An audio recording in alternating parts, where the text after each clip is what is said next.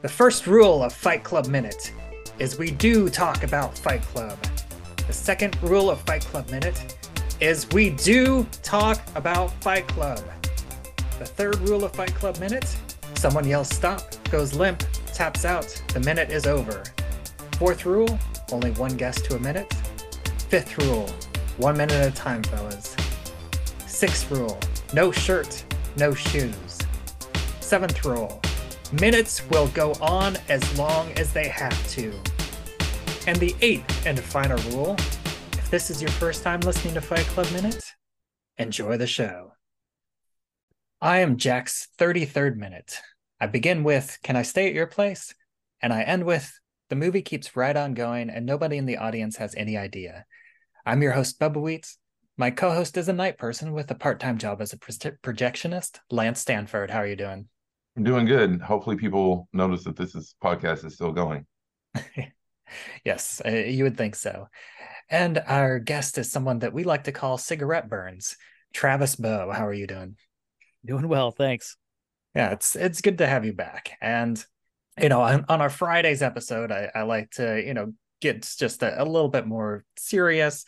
And I I know that Fight Club has kind of eh, become latched onto as this symbol of toxic man- masculinity.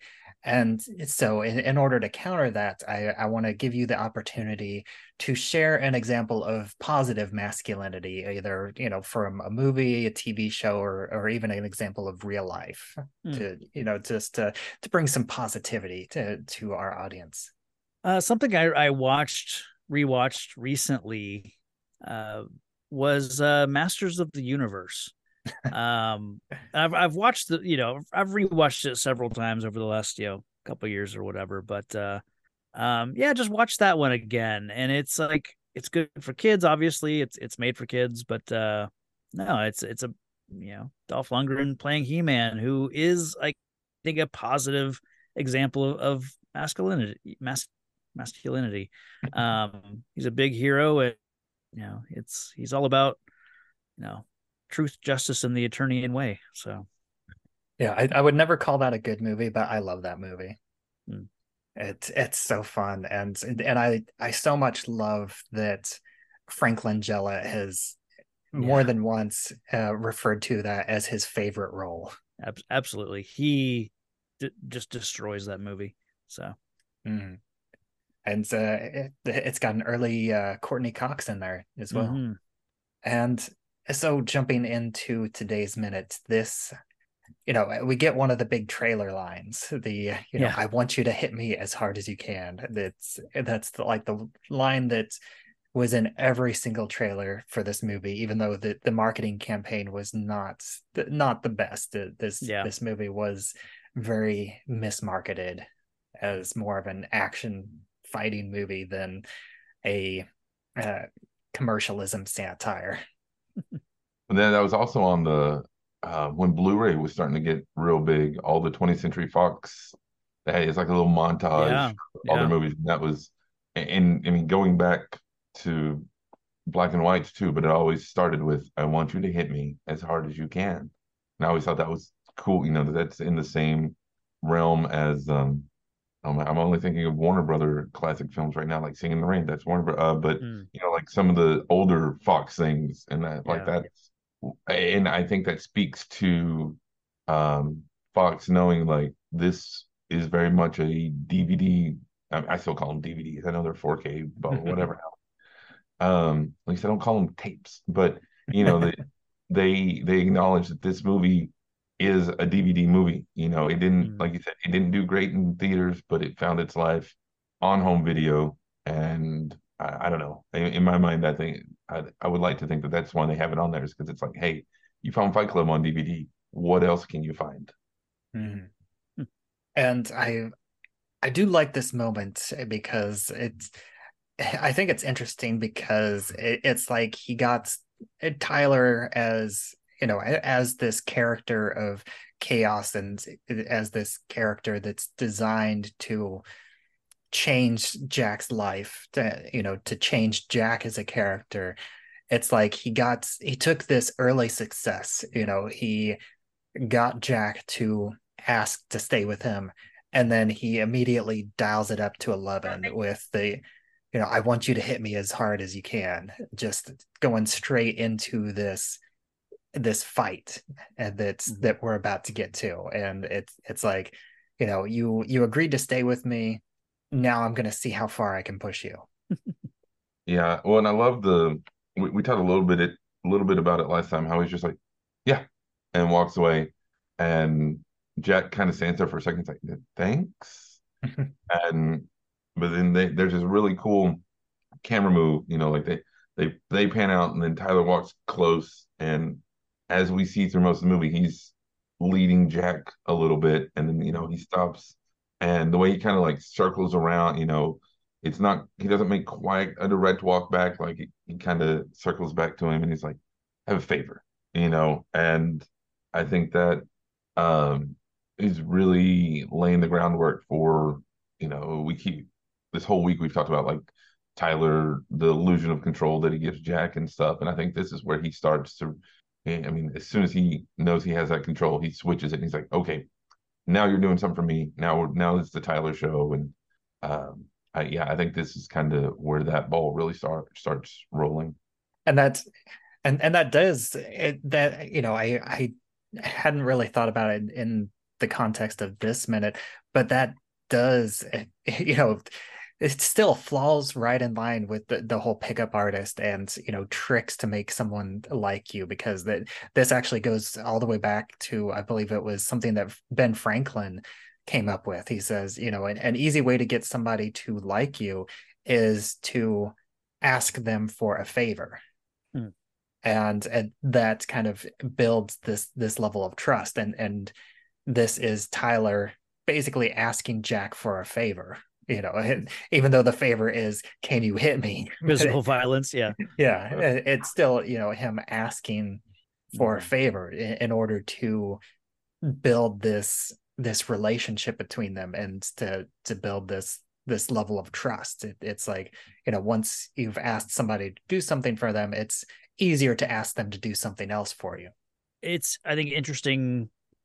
This is tyler you know it, obviously this is one person, but this is Tyler seeing how far he can push Jack to make physical contact with him. I mean, they may have touched each other before now, but this is like, but hitting someone is is so physical and visceral. Like he's ask, he's trying to push Jack to the point where he can have a physical altercation and trick him you know how far can i push this guy push myself to fool myself into having a fight you know?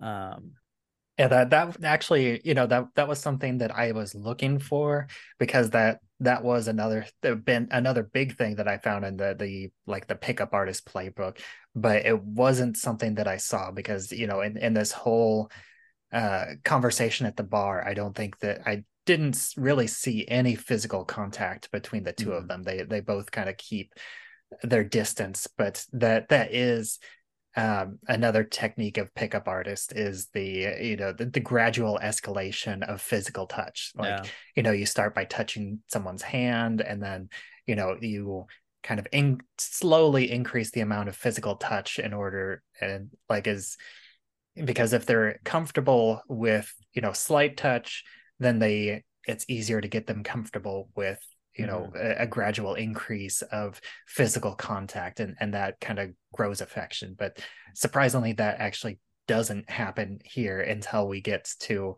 uh, really the first physical contact uh, that we end up seeing is Jack punching uh, yeah. Tyler in the ear, which is not uh, not for another minute or two, I believe. I feel like like leading up to this, they you know in, they've had indirect contact like Tyler handed him a business card and I think yesterday or the the previous minute uh, when Jack thanked him for the beer, he kind of nudged him, I think, with the briefcase, like mm. kind of slapping him on the back and as a way of saying thanks for the beer. So again, indirect contact, but, but well, yeah, everything you guys have been been saying, you know, as far as like getting people to like you, asking a favor, con artist, stuff like that. Um, Chuck we call him Chuck around here because we're tight like that. But um, wrote a book called Choke, which mm. they made into a film. Um, Agent Coulson actually directed it. Clark Gregg directed it. Yeah, I love it. It's you talk about a movie that was marketed maybe even worse than Fight Club. Like, it, yeah, but the the premise of that movie is there's a guy who pretends to choke or chokes, and other people, you know, in restaurants save him, and then they kind of adopt and like not fall in love with him, but like they send him money and they do all this stuff, and that's like his his big con is yeah is making people like him uh, by saving him, and it's I don't know I I love the movie. Um, I love the, the book, book is really good too. I I really love that book, and then that's one that I read because you know of Fight Club. I read that book and followed along with the movie that they were be they were making. You know, uh, kind of I think chasing that Fight Club, you know, sort of uh, high again. But I, I figured, well, this time I'm going to get in on the ground floor. You know, read the book first, wait for the movie to come out, watch the movie, and I was like, it's been so long since I've read or watched that movie. I feel like I like the book better on that one, but uh, it's been a long time for either of them. So, I mean, Anjelica Huston is fabulous. Mm. I mean, she's yeah. fabulous everything, yeah. but yeah, it's you know, I think it's kind of one of those things where, as a writer, you know, Chuck may have kind of started working with stuff in Fight Club and then really expanded it out in there. But you know, in the in this scene, um, you see a lot of you know, like like we said, all this stuff kind of come to fruition. So, without giving too much away, um, when do y'all think Tyler has his moment of you know, that he feels like he's not completed his con, um, but like that he has Jack hooked. Do you think that's this moment here, or when he actually punches him, or when he asks him to stay yesterday or last minute? Like, what? When do y'all think he, ha- you know, he he knows his con has worked? I definitely think it's this week of minutes for mm-hmm. sure. Mm-hmm. Yeah, I, I, think it's whenever he um, gets him to ask him to stay, or yeah, mm-hmm. the, the because yeah. that that is really like the the first the first victory i guess for tyler and it's like okay i got this victory i've got him and yeah. you know i'm this is the i got that first victory so now i'm going to see how far i can take it a soft victory in the in the first minute may have been like getting jack to admit that eh, it's just stuff you know so kind of loosening his grip on the materialistic side of himself that I think just the week prior, you know, he was talking about the or it's future minutes he'll say that condo was his life, but he's gone on before now, you know, a few times saying how complete he was with all that stuff. So, mm. uh, but yeah, I think the, I think the big one is forcing him to ask, uh, uh, put his desires out there. You know, I need a place to stay. Yeah, and then I think that also the film itself, you know, Tyler is ramping up to 100 and then the film itself is ramping up to 100 for the audience because it the I, I feel like the film feels like okay we we've have the audience hooked so now we're going to cut to a big old dick right right yeah. center and frame and you know if if you make it through this, then we've got you the right the entire rest mm. of the mm. movie. um, I was just curious, like leading up to this, because this is you know this is where the movie, you know, this is like a, a big phase shift for the movie, um, both in terms of like filmmaking style. I mean, now we're getting like uh, fourth wall breaking and, and things like that. They're doing different things, but leading up to this, like, do you guys talk about the book much, or like the differences between the the book and the movie? Mm-hmm. Yeah, because uh, a little bit, like how they met on the beach versus the yeah, plane. yeah, yeah, because mm-hmm. the book is different from the movie. Um, but uh, I think it's really interesting because I, I have got the book and I I went to this sort of went to this section, and it's like it's kind of intercutting back and forth between him finding his his apartment, his condo in shambles, and um, so you kind of get the conversation about you know never be complete and that sort of stuff is all kind of it's it's like Jack is telling himself all of that stuff. It's not really coming from Tyler. And then like as he's stepping away from the the doorman who's like, "Do you have any place to stay?" He's he's saying to himself, you know, "Oh Tyler, please rescue me." And then he, more stuff with the uh the doorman and everything and and he's like, "Deliver me, Tyler, from being perfect and complete." And then it just says Tyler and I agreed to meet at the bar. Um, it cuts to Tyler and I. We met. We drank a lot of beer, and Tyler said, "Yes, I could meet. I could move in with him, but I would have to do him a favor." And then it leads to Tyler. He asked Tyler what he wanted me to do. Tyler said, "I want you to hit me as hard as you can." And so, like, that's it. That is this week's, you know, minutes wrapped up into like two pages worth of material. And I think the movie works so much better yeah, and even aspect. like we didn't we didn't talk about it, but the the the first minute of this week, Monday's minute, was completely not even in the script. Like it, mm-hmm. the script starts with uh, yes, uh, Wednesday's minute, uh, with the the talk of the uh, insurance and and making the list, but the the whole like Rogaine, Olestra, Martha Stewart, that was all you know. It either you know partially ad libbed or come up with on the day, or possibly in in like an earlier draft. Because I, I, know in the in the commentary, uh, Edward Norton is like you know uh, any if I could be in a movie where I get to say Martha Stewart, then I'm in. uh-huh. uh, and but yeah, th- this is like a big shift in in the you know we start out with the um you know the the focus pull uh, to get that that big dick on the film frame into focus and it it's really like taking up the entire screen pretty much and I also love how in the commentary that there's like a joke that uh, Edward Norton's like, yeah, David Fincher appears in all of his movies. and nice. he's like, and then Fincher's like, yeah, I, I don't tan except in very specific areas and I also heard that you know they this I, I heard that they chose a model. I, I couldn't find any information on the actual Dick model, but uh, I did read that the the theory is that they chose a model that had black, you know, a thick black hair to mm. make it um to make it more obvious that it wasn't actually Brad Pitt. Oh. The thing that, it, like the thought they have to put into certain things is yeah interesting. Uh, when it uh, cuts to him trimming the the other frames or whatever, you, you see another strip of of or two strips of the of the film, and I almost wonder because you see a guy in one of the frames, like to me it reads as Jared Leto's angel face because yes. of that that shock of of blonde hair, mm-hmm. and I I wonder like I could see this production saying, you know, "Hey, do you want to appear in a couple of these frames. I think Jared Leto would be up for it. Um, and I think it there's no reason to assume that Angel Face isn't a porn actor. You know what I mean? Like mm-hmm. it, I would believe that this is Angel Face in the some of these frames.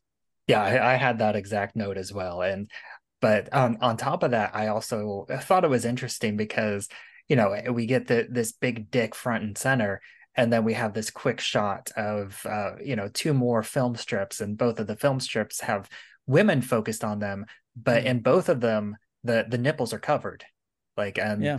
on the the one you get three frames and the woman is covering her breast with her hand and then in the two frames we have the, the guy's head which may or may not be jared leto but uh, and i i definitely agree that there is you know, I, I would almost give it like a 50 50 possibility that that mm-hmm. could be Jared Leto or it was supposed to be Angel Face because you just kind of see the the side of his his face and just that that same platinum blonde hair.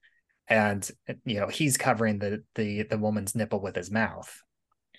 And i i Eh, that can't really be i don't feel like that that's like an issue with the ratings but i i just find that interesting that you know the they show you the, the entirety of a penis but they avoid showing the nipple because yeah. that's that's like you know standards and practices well i think it's almost more like again for the shock uh because a lot of film has female nudity. You know, a lot of movies have mm. have female nudity, and not not near as many have male um, mm. frontal nudity. And you know, to go on the recurring theme of you know what is a man? Well, that that is yeah. Uh, you know, and the to to really focus on the the masculine um of of the film of Tyler and his things. You know, he may, but when we, I think it's next minute, yeah, when they're in the theater and you get the audible, it's it's a woman mm. sound. Yeah. Um. So I, I I don't know. Um. I was going somewhere with that and I lost it, but it makes me think that he used one of the other frames.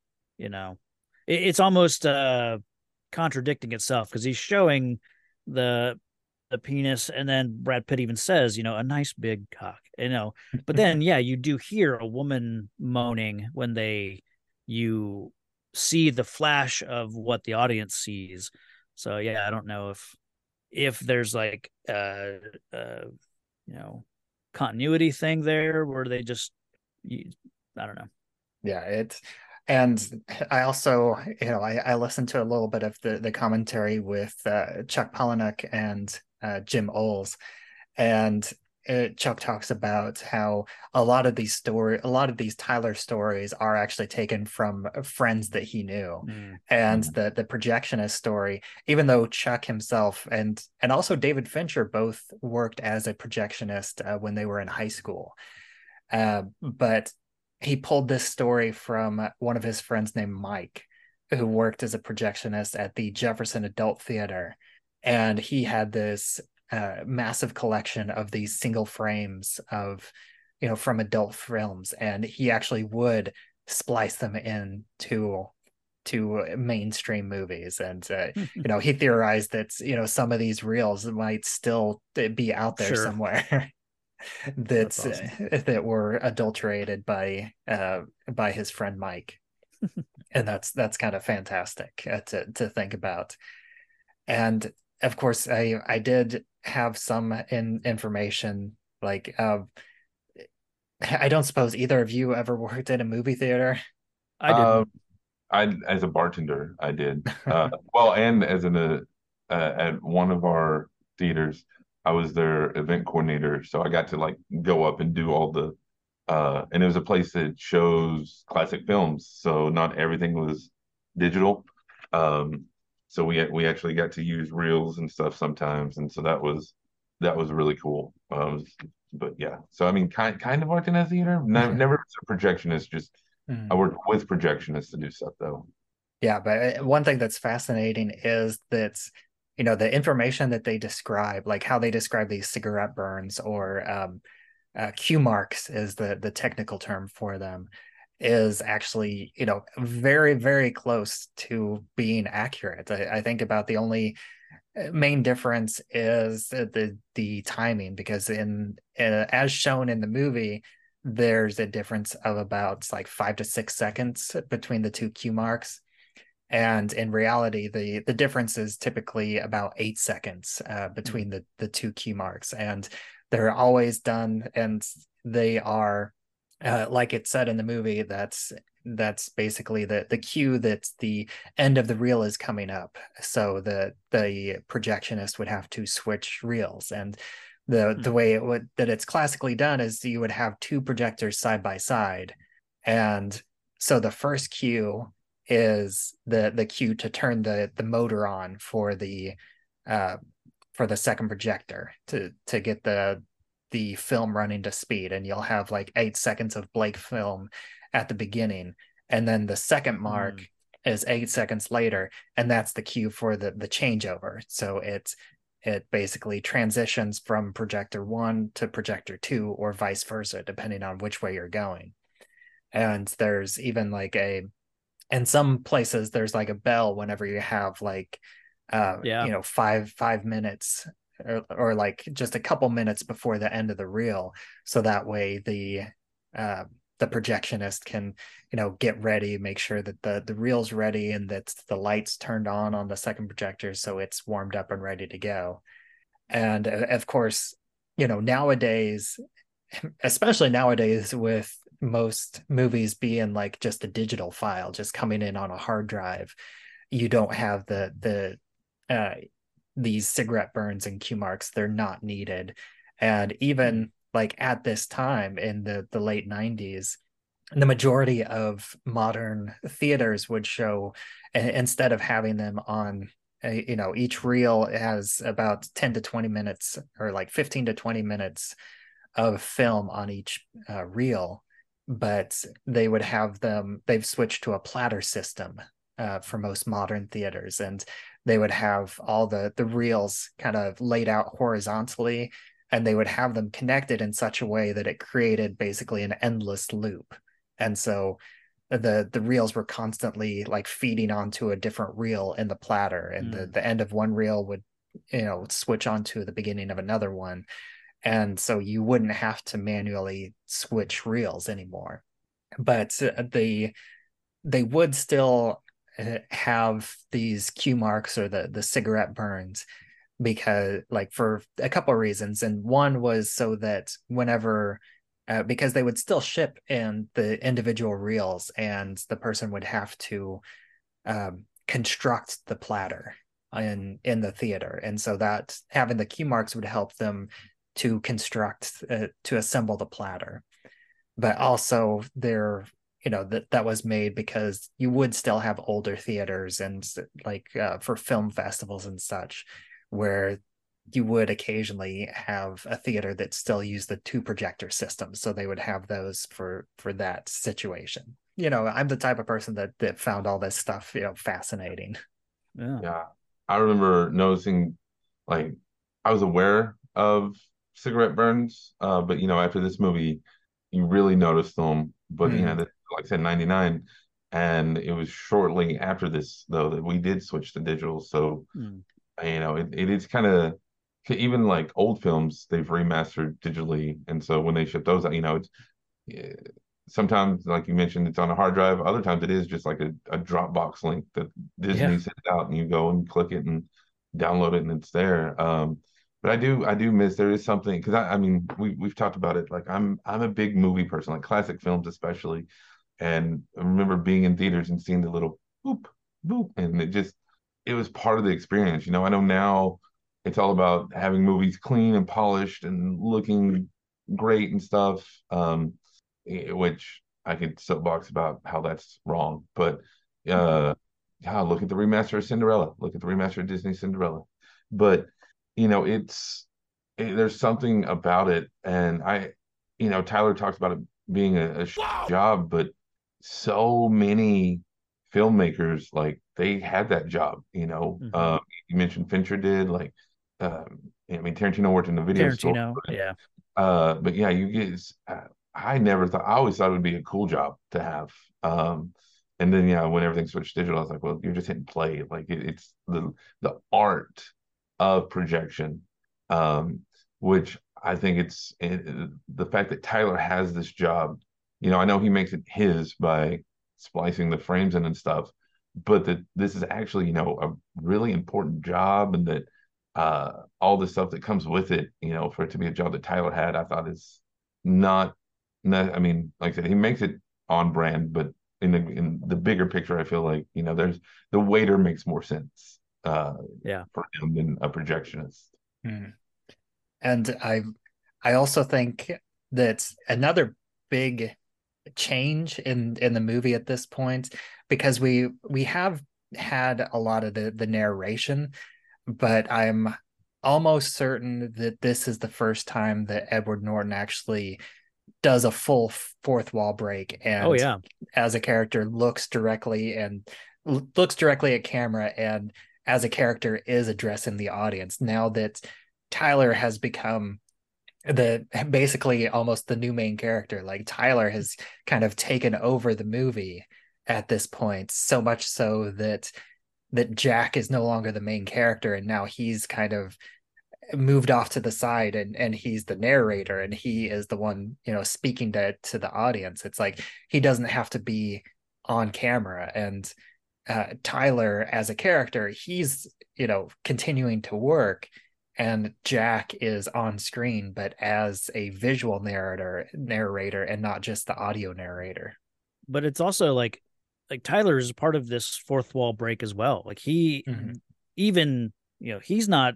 uh in some movies where you have a fourth wall breaking narrator, the rest of the characters are oblivious to that, you know. But here, Tyler, this in, in this segment of this like pause in time, uh, Tyler is completely um, in on the fourth wall break. But yeah, like you said, he's he's continuing to do something, but he's telling us, the audience, that these are cigarette burns, and then uh, I think I'm sure in your next set of minutes he talks about you know what he does with the food, and he says, "Oh, go ahead, tell him," you know. So he's yeah. it's this weird section of the movie that I don't think they do anything like this in the rest of the movie. Um, so it's kind of this little island that it's it's the perfect time to do it because we're, we're enter a new phase of the movie.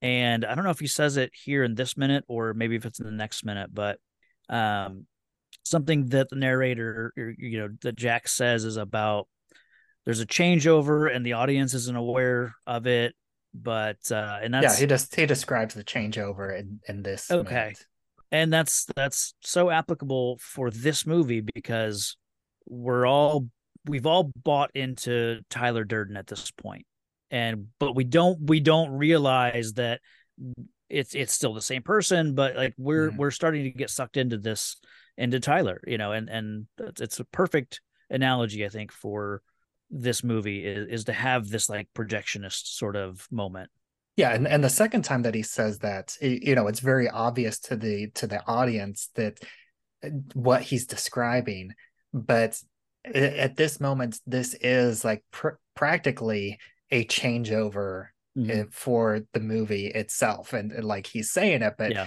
it kind of runs in he's not drawing attention to it because he's talking about it in terms of Tyler's job as, as the projectionist but it, it also refers to it it also you know fits with the actual narrative structure of the movie as well. Yeah.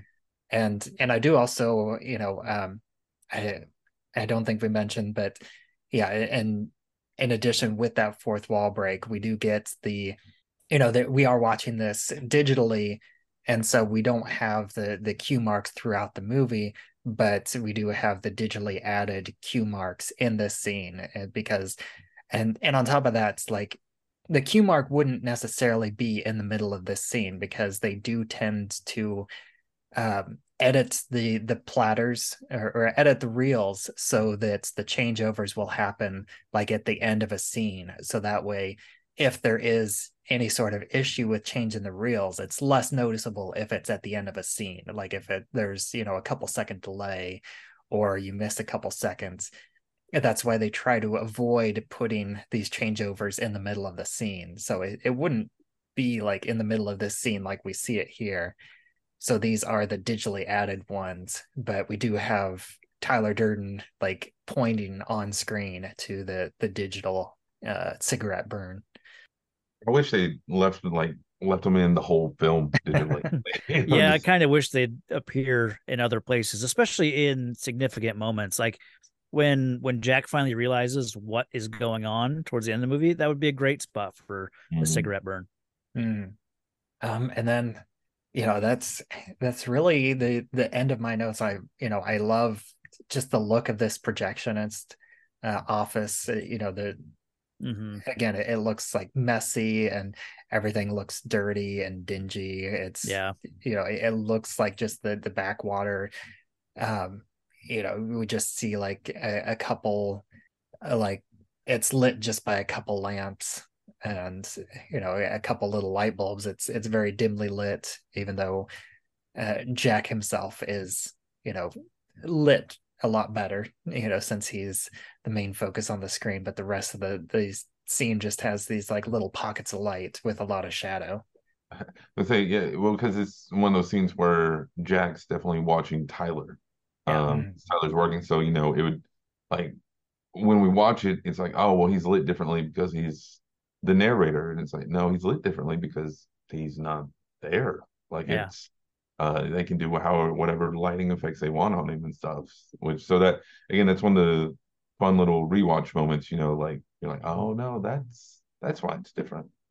Yeah, and you know, it, it is important. Like, you know, I kind of mentioned it, but yeah, I think it's worth directly saying that that the other reason why Edward Norton is able to step out of his role as the main character is because you know in this moment the the physical person is Tyler and Edward mm-hmm. Norton is the imaginary character and so as the imaginary character the the fictional character he can step outside himself and speak to the audience while Tyler as the you know the the physical the, the one that's in control of the actual single body he has to keep on working mm-hmm.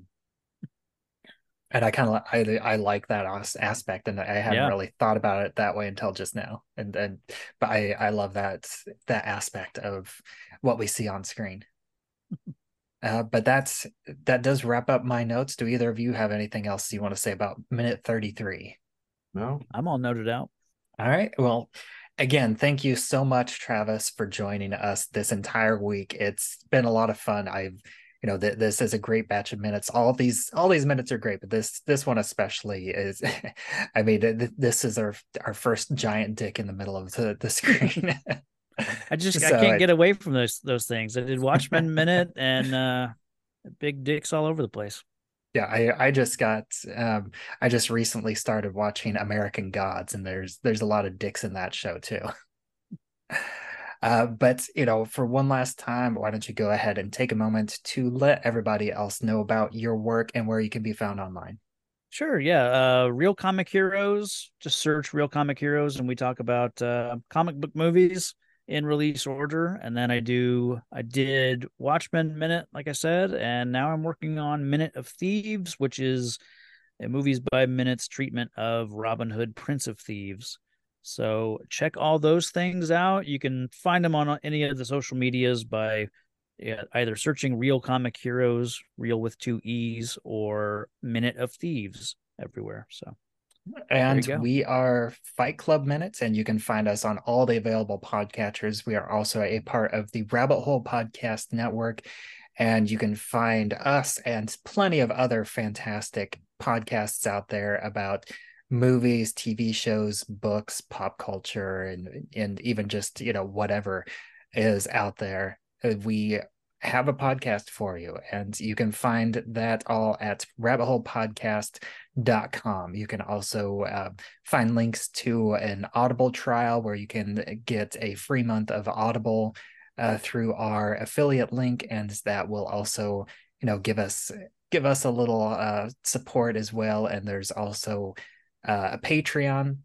And if you join the Rabbit Hole Patreon, you get a lot of shows uh, early. Um, and uh, it's that just starts at three dollars a month. And for our show, you will get our episodes a week early, and you will get them in a digest format. So all all three weekly episodes will be joined together in a single episode, along with the the full minute clips will of the movie will also be in there for your listening pleasure.